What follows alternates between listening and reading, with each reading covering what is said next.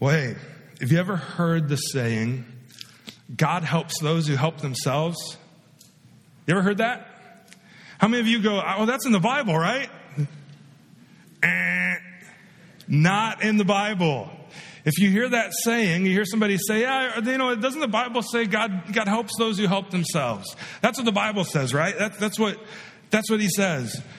No, it doesn't say that anywhere in the Bible. Now, does, does God reward our responsibility? Does God expect us to be responsible and to, to work and to do that? Yeah, absolutely. But the idea that God only helps those who helps themselves, think about that. If that were true, how helpless would our God be? If the only people he helped were the people who could help themselves, he wouldn't be helping me because I know how to help myself most of the time.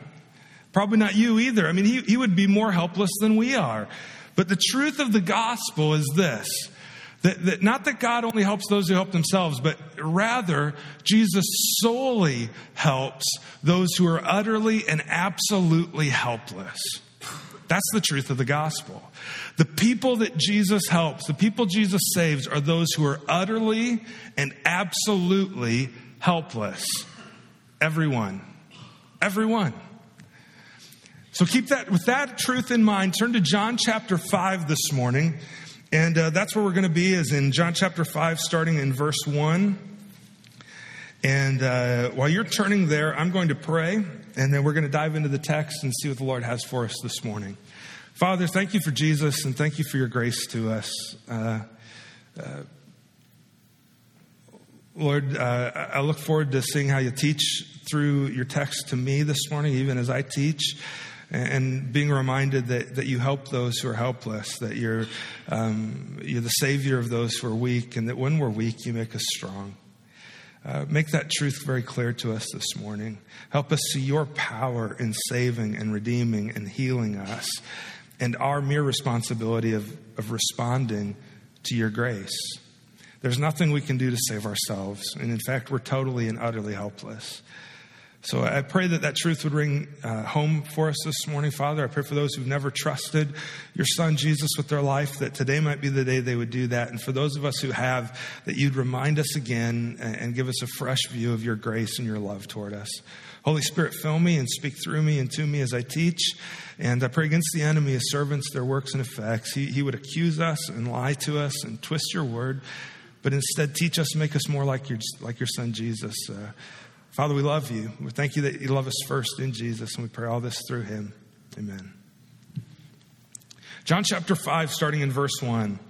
It says, After this, there was a feast of the Jews. After this, whenever you see that, you got to look back in the text, see what was going on before, and specifically in the book of John, at least. John kind of skips ahead to different points in time he had just finished uh, speaking of Jesus with the woman at the well and, uh, and some other things. And then in, in, the chronology of it, though, we've seen Jesus with Matthew, the tax collector, and uh, we've seen him uh, basically starting to initiate the ministry phase, the ministry training phase of his ministry. And so now there's another feast of the Jews. Well, what could this be? Well, it could have been Passover. It could have been the Feast of Tabernacles, something like this, because we know for this feast, Jesus went up to Jerusalem. Jesus went up to Jerusalem. Remember, when you read up in the Bible, a lot of times it's not, well, most, every time it's not north like we think up on a map, but it's up in elevation. Jerusalem was a city on a hill. And, and so they would have went up to Jerusalem. And all Jewish males were required to come to Jerusalem to attend three feasts the Feast of Passover, the Feast of Unleavened Bread, and Unleavened Bread, the Feast of Weeks, also called Pentecost, and the Feast of Tabernacles. So it's one of these three. I tend to believe, based on a chronology that, that we're using, and we're kind of teaching from this perspective, that Jesus is back again for a second Passover this time in Jerusalem. Well, John gives us some clues of what's going on here. Now, now there is in Jerusalem, he says, by the sheep gate, a pool. In Aramaic called Bethesda, which, is, which has five roofed colonnades. Let's unpack that a little bit. In Jerusalem by the sheep gate. All the cities in that day, or really in the Old Testament, uh, their main defense from uh, people who would intrude and come in was a wall around the city. And in fact, Jerusalem, after they had been besieged and God's people, all of Israel, been taken into Babylon, Uh, you, you read in Nehemiah that Nehemiah comes back and begins to rebuild the city. And what's the first thing he builds? The walls. And actually, you know where they start building the walls? At the sheep gate. You can read about it in Nehemiah chapter 3. And, and this is the place where they begin rebuilding the walls of the city. Now, by Jesus' day, uh, the city, there was still things that would happen outside the city walls. Agriculture would happen there, but in any times of siege, you'd run inside the city walls. Well, the city had grown by this time, and so it was, it was larger than these original walls, but these walls now formed the entrance into Old Jerusalem and where the Temple Mount would have been. And, and this gate specifically is called the sheep gate because it's believed that through this gate, uh, likely sheep for the different sacrifices at the temple would have been brought through. Well, let's call it the sheep gate. That's where all the sheep come in, right? That made the most sense. And if you have a map in your Bible or anything, I don't have one for you this morning, but it's on the northeast corner of, of the temple, of the Temple Mount. So he goes through there, and near that gate, though, outside of it was a pool. How many of you are like, ah, pool? That's what I need, right? That's what I could have used this last week when it was like 90 degrees on Friday. I'm going to go to the pool by the sheep gate. Well, at this pool, too, there's five roofed colonnades. In other words, five covered porches with uh, large columns, and, and people would have lounged here and, and relaxed here. But what we're going to find out is at, at this area, at this pool, the place of Bethesda, it was called, um, look at verse 3 In these lay a multitude of invalids. They would have been in the colonnades, in the covered porches, laying around the pool. They were blind and lame and paralyzed. A lot of people who couldn't do what? Help themselves. A lot of people who were totally and utterly helpless because of some of their conditions. Things sometimes maybe that they had done uh, choices they had made that had maybe caused this, the, the consequence. Others where it's just simply a trial because of, for whatever reason, that's what God has allowed to happen in their life. And with the consequence, what do you do? You repent and you turn back to God. With a trial, what do you do? You embrace it and you trust God. And in any case, though, these, these colonnades are filled with people who are helpless. Well, curiously, Bethesda, that name means house of mercy. And if anybody needed mercy, if anybody needed grace, it was the people who were here. It's curious that as we're going to see, there's a multitude of sick people here, but what I want you to notice as we get going, or at least keep in the back of your mind before we get there, is that Jesus only heals one of them. He only heals one. Does that seem fair? Doesn't. I mean, on a, on a, you think, why doesn't he heal everybody? I, I don't know. Sometimes it's so that we can go and be his hands and feet and care for people and encourage them and care for them and love them. For, for whatever reason, he only heals one person. Well, would somebody look at your Bible and read verse 4 for me? What, what, what? Huh? Are you looking? Do you find it? Who doesn't have verse 4? You're like, where's verse 4? What happened to my Bible? Well, here's the deal. In, in the text, to give you a little history lesson here on, on how the, the Bible was put together, you want to learn more about this, come on a week from Wednesday. Dr. Rock LaJoya is going to be teaching that Wednesday evening about how we got our Bible, how it originated, how we know it's trustworthy, how we know that somebody didn't take away from it or add to it. Well, obviously, the copy of God's Word that you have in your hand is a translation of the original, right? Originally, it would have been written in Greek and in Hebrew and in Aramaic. And uh, the original, original first ever copies are, we, we don't have available to us. However, some of the earliest copies of the New Testament date within a couple decades of that original writing other old writings that people look at and they go, oh, there's no doubt that, like, this was Homer, for instance. Like, Homer wrote this. And the closest thing we have to an original manuscript that he actually wrote is, is hundreds of years away from it. Yet the New Testament, we may not have the original copy here that John wrote, but we have a copy within a couple decades of when he wrote it, which is pretty incredible because they didn't have the cloud to store it in. They, they didn't have, they couldn't like put it on PDF and email it and, and back it up. And it, it, it was just a physical copy and, and there wasn't a Xerox machine. You had to copy it by hand to pass it down to the next generation. Well, as these would get copied down in some manuscripts, if you start to study this, you look at the manuscripts that are written out, the copies. One, one just so you know, there's like, there are more copies in a closer range, and Doc Rock will explain all of this in a couple weeks to you better than I do right now.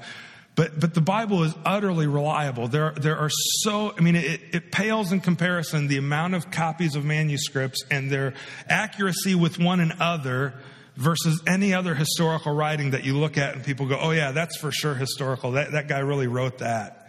And that, then we doubt the Bible and we say, I don't know if the Bible is true, though, but, it, but I'm telling you, the accuracy there, if I'm losing you, come back on the 17th. Doc Rock will hook you up, okay? Come check it out. But here's the deal when they, would, when they would write it by hand, every now and then, sometimes in order to pass this on, they might write a note on the side explaining something. And sometimes some of these notes would actually get included into the text, depending on who it was being copied for. Well, verse 4 in the book of John, the end of verse 3 actually, and verse 4, you probably have a footnote in your Bible that says what that would have said. Let me read it to you. It says, uh, well, they would have been blind, lame, paralyzed, waiting for the moving of the water. For an angel of the Lord went down at certain seasons into the pool and stirred the water.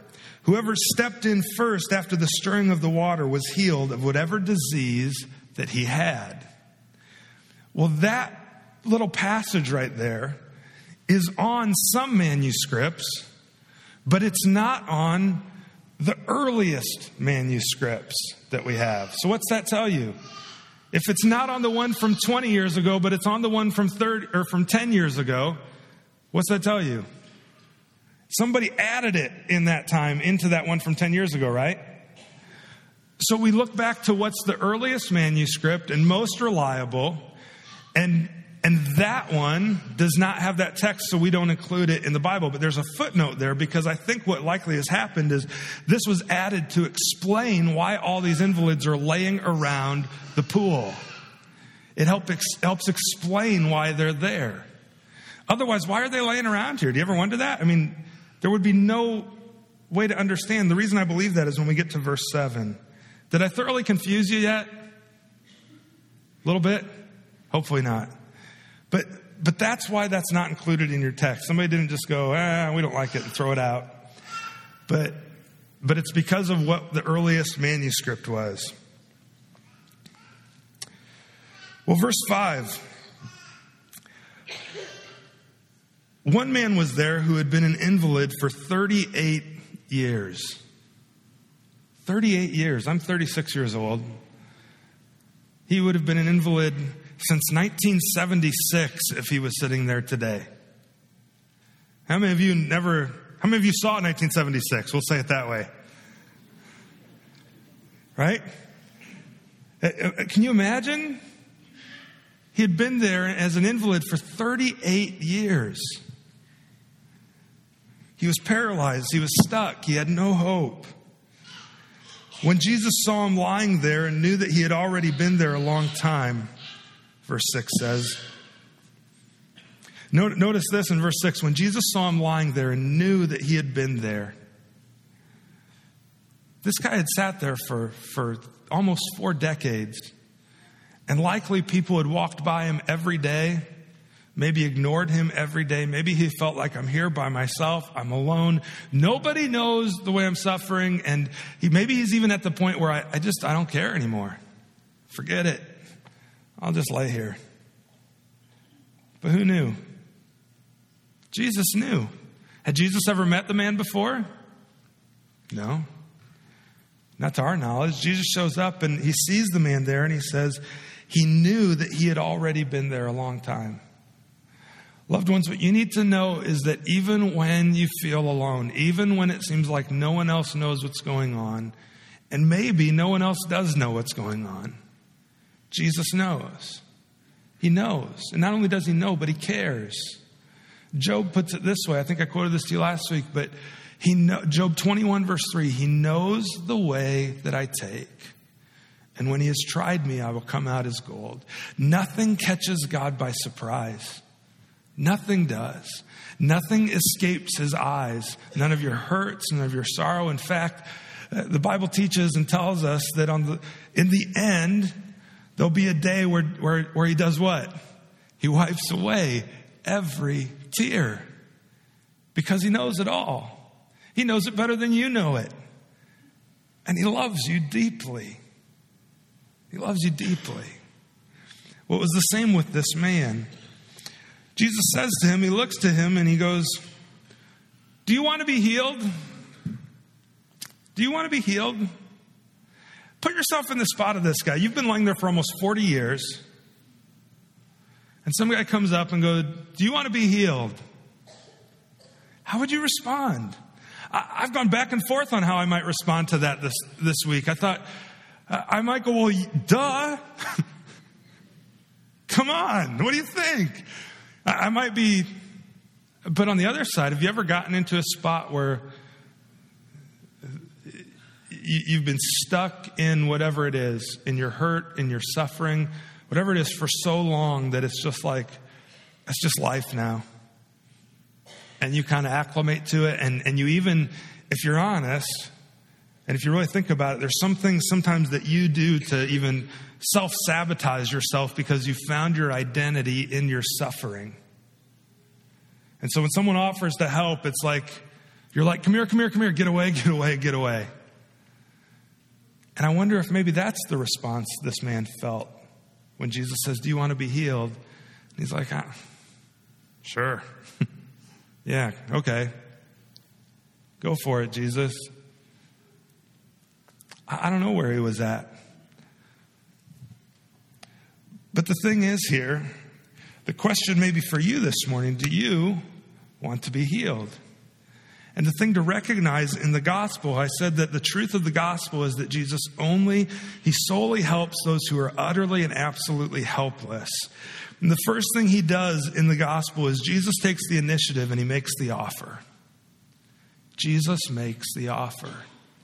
Do you want to be healed? Do you want to be changed? Do you want to be made new? Loved ones, that's the offer of Jesus Christ to you, your creator to you. Do you want to be new? Do you want to be healed? And he initiates it. Well, the sick man, verse 7, answered him and said, Sir, I have no one to put me in the pool when the water is stirred up. And while I'm going, another steps down before me. See, whether or not uh, I, I don't believe verse 4 is part of the original text. Like I said, I think that's probably a footnote added to explain what was going on or the beliefs of what was going on. But it's clear that that was a reality for those people there that, that they believed that once the water got stirred up, whether by somebody putting their foot in and stirring it or to their belief, an angel coming and stirring it, but maybe it was simply just a spring underneath it that would have stirred the water and, and certain superstitions would have possibly arise towards, oh, is, is an angel doing this? And, and, and maybe that's a possibility. I don't think so. But maybe that's a possibility. In any case, they believed that when that water got stirred, that's how I could get healed. You know what, they, you know what it is? It's if I do this, then I'll be made right. Then I'll be healed. If I can just do it myself and get myself there, then God will heal me. But that's helping yourself. The truth of the gospel is that Jesus solely helps those who are utterly and absolutely helpless. You can't save yourself. You can't help yourself in that way. You need Jesus Christ to save you and help you and make you new. And he makes that offer. And the sick man answers him. He goes, Well, well, sir, I have no one to put me in the pool when the water's stirred up. How many of you, when you hear the offer from Jesus, hey, I'll make you new, I'll give you new life, you'll be healed, and you go, yeah, I've heard that before and I've tried so hard and, and, and other people have tried to help me and you don't, you don't get it. No one can help me. You don't get it. I mean, and then when I feel like I'm finally starting to get my feet under me and, and I'm getting some help, you know what happens? Somebody cuts in line in front of me and totally cuts out my legs from underneath me and it all falls apart again. I tried so hard. He, he's not going to help me. He may make that offer to everybody else, but it's not to me. Trust me, I've screwed it up too much. And this man, when Jesus says, Would you like to be healed? He goes, Sir, I have no one to put me in the pool when the water stirred up. And, and while I'm going, another one steps down before me. They, they, it, it, nothing works for me. Nothing works. After 38 years, this man's problem had become a way of life, I believe. And no one had ever helped him, at least according to him, in his eyes. And he had no hope then of ever being healed, no desire to help himself. Yet Jesus found the one who couldn't help himself. And Jesus would find you, and he makes the offer to you. Would you, would you like to be healed? Jesus said to him, Get up, take up your bed, and walk. Get up, grab your bed, grab your mat, and walk. What would that guy have thought when he heard those words from Jesus? Um, you know I can't walk, right? That's why I'm laying here. What do you mean get up? You don't think I would have gotten up by now? I wonder if there's a little more to the conversation. Jesus is like, come on, come on, get up. And, and he slowly gets up and puts one foot under the other and is like, whoa, wait a second. Or, or maybe it was something where physically he saw his body healed. How incredible would that have been? And in the crowds there, the, the guy gets up, he stands up, he walks. And what you need to know is not only does Jesus make the offer, but Jesus is the one who does the healing. Jesus is the one who saves. Jesus does the healing right? He, he makes the offer, and guess who that offer is contingent upon? Not you, it's on him. He makes the your only I'll skip ahead here. Your your only responsibility here is to respond to his grace. Because you have no hope apart from him. Jesus is the one who saves. He initiates and he heals. But curiously, he didn't probably heal the way this guy might have expected. When, when, when Jesus makes this offer, maybe he's thinking, Oh, are you going to pick me up? You're going to help me? You're going to, and Jesus like, I'm going to do something so much better than that. I'm going to make you totally new. Totally new. And he heals him and he stands up. He takes his mat. Well, at once, look at verse 9, the man was healed. And he took up his bed and he walked. Now, that day, it says, was the Sabbath. That's a key here because of what's going to happen next. The Sabbath would have been a Saturday. It was the seventh day of the week. It was the day uh, that God had rested from creation, and so He commanded us to take a day to rest every week. Well, the Jews had taken this to an extreme, and when you see the Jews in the Gospel of John, what it really is is the Jewish leaders, the religious leaders. So when so the Jews, the religious leaders said to the man who had been healed, "It's the Sabbath." It's not lawful for you to take up your bed. What are you doing carrying that around? Totally oblivious to the fact that this guy hadn't walked in 40 years. They were so caught up in their to do list and in their rules and in their regulations. And if you, man, you got to get it right, and then God would heal you. And He's like, oh, He already healed me. he already did it. I didn't do anything. And it, that is such a hard thing for us to believe because our default is always to be like the Pharisees. It's my default, it's your default. It's like, what can I do to help myself? What can I do to make it right? What and that's a healthy thing in terms of responsibility, but it's not in terms of your sanctification and your salvation. Jesus is the one who initiates and he's the one who does the healing and the changing of your life. Well, what's even funnier if you really start to study this is that the action of carrying your mat was not forbid in the Old Testament. There was nothing that would forbid you in the Old Testament in God's law of carrying something with you on the Sabbath. This was something that was added later by the religious leaders in a list. I had the name of it here.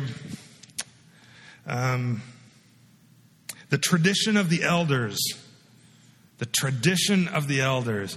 And they had this tradition, and they had 39 specific rules that you couldn't do on the Sabbath, but none of them were in the Bible. None of them were. They were all just man made rules. Now, was the intent good? The intent was good. But human intention left by itself comes up with all kinds of absurdity. Chrysostom has a quote similar to that, a church father, and basically saying human intention left on its own will come up with all kinds of divine nonsense or divine intended nonsense, something like that. That's my paraphrase. And, and they had all these rules. And here's, here, listen, here's the idea. Here's the motivation. It's like, here's the fence God provides, you know, around it. And God says, you know, have freedom in that. Actually, it's a lot bigger fence than that. But here's your, here's freedom. And what they would do is, God says, don't touch the fence. And so they would build a smaller fence inside of it. We'll say, don't even touch this fence. Then you won't even come close to God's fence. Right? Because if you, if you go here, then you won't even come close to that. And you won't, but that became so constrictive that they had rules that weren't in the Bible and that's one that they're imposing on this man today. Saying, you can't carry your mat on the Sabbath. Well, God's word didn't say that. Loved ones, when we come up against tradition versus God's word, and what do we do as a church or as individuals eh, from our conscience and God's, you always have to look to the Bible and say, where does it say that in Scripture? Okay, I respect your opinion. That's great. Let's talk about this. But does it specifically say we can't do that in Scripture? And if it doesn't, then we need to agree to disagree and agree that it's just a matter of conscience. And for you, maybe, okay, don't do that. But for me, I have freedom to do that because it's not in God's Word. Does that make sense? And that's the case here. Well, he answered back, he answered them.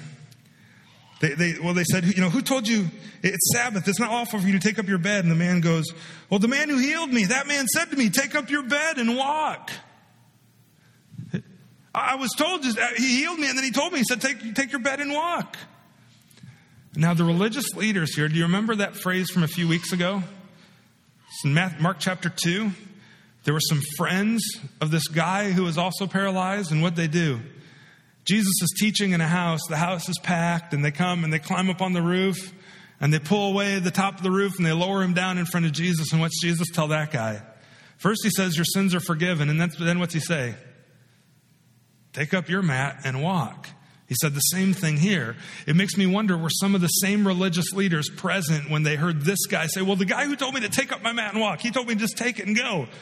The one who healed me, if they went, He's back. That, oh, that Jesus. Messing up our lives, right? I wonder if that was their response. And they asked him, Well, who is this man then that said to you, Take up your bed and walk? Well, it says, Now the man who had been healed did not know who it was, for Jesus had withdrawn as there was a crowd in that place it's very reasonable to think that with all of the people crowded around this pool, all the invalids, all those who were hurting and paralyzed and weak, that Jesus, after healing him, had slipped away. Or just the man in his exuberance of what had happened forgot to pay attention to who it was that had actually healed him, or at least to get his name. So I guess my encouragement to you is when God heals you, don't be so preoccupied with what he's done in your life not to thank him. Sometimes you ever, you ever do that? You, you pray for something to happen for so long, and then it happens, and you're like, yes. And you quit praying. that should be when we pray more. And we thank God for what He's done. Well, Jesus had withdrawn. There was a crowd in the place. Well, afterward, Jesus found him in the temple Remember, the Temple Mount was a huge area where people would have come to worship, and Jesus finds him there and he says to him, I see you are well. You're doing good. You're looking good, man. You're walking around, no limp. You're doing really well, aren't you? You're, you're totally healed. And Jesus says something kind of peculiar to him. He says, Sin no more that nothing worse may happen to you. Sin no more. Isn't that a weird thing for him to say after he heals him? Some would say, well, maybe it's because, and, and we don't know, so any of these are possibilities.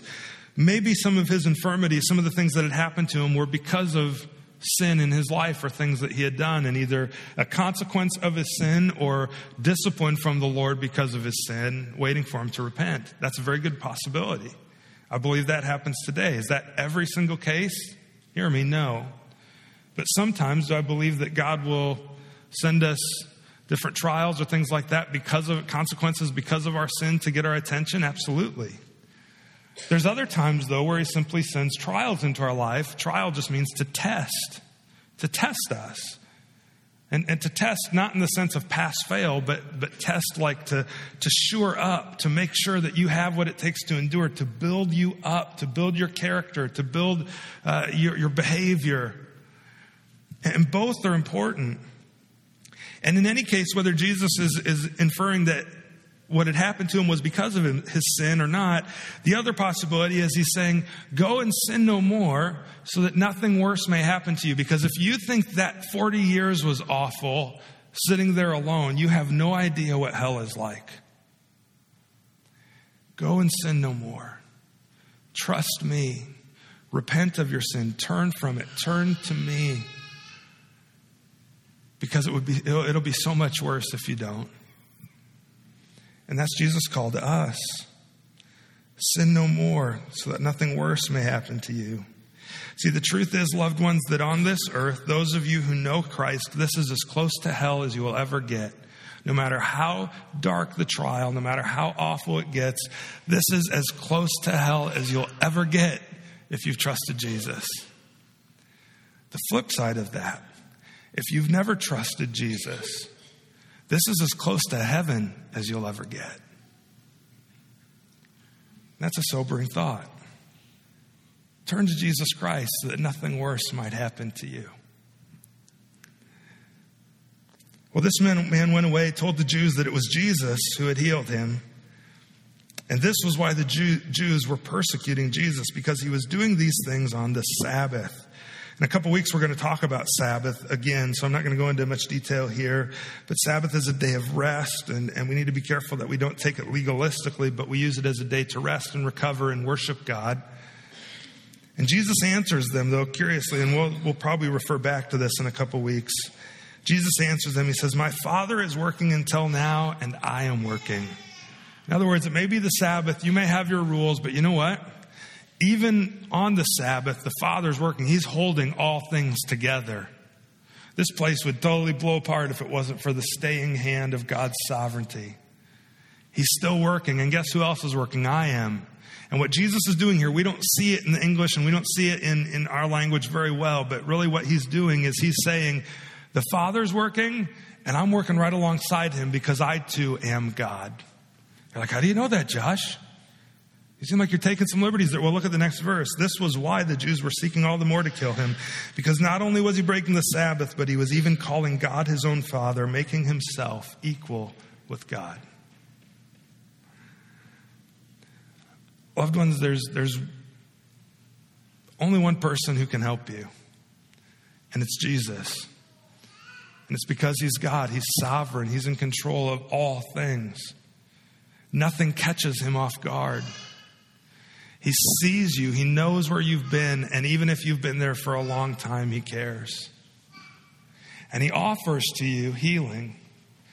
And listen, that may not mean like the man in this passage where you'd be healed and get up walking and you're better later this afternoon. It might, but it probably won't. But you know what it does mean? It means he knows the way that you take, and when he has tried you and tested you, you'll come out as gold, and that in the end, he works out all things for your good if you've trusted Him and love Him. So if it's not good yet, as my wife likes to say, it's not the end. God's gracious. He offers to heal you. He's the one who does the healing. Your, your responsibility is to respond. Let's do that in prayer, and we'll do that in song together. Father, thanks for Jesus.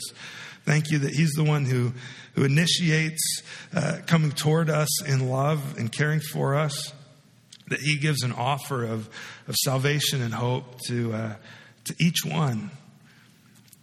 Father, you're clear in your word. You so loved the world. You so loved those who you created that, that you gave to us your Son. And you gave us an offer that who would ever believe in him wouldn't perish, but would have eternal life. Father, I pray for those in earshot of my voice that if they've never trusted you, that they would. They'd simply turn. They'd repent. They'd turn from themselves and from their sin to, to Jesus and, and his perfect righteousness and his sacrifice on the cross for their sin. and, and be made new. I pray for, for those of us who have made that step that we'd turn uh, daily from our sin and be reminded of who we are in Christ, that you love us, that you care, and that you're working. You're always working. Jesus, you are, even as the Father is working toward the end when we'll be with you for eternity. Help us trust you more. We love you. We pray all this through Jesus, our Savior. Amen.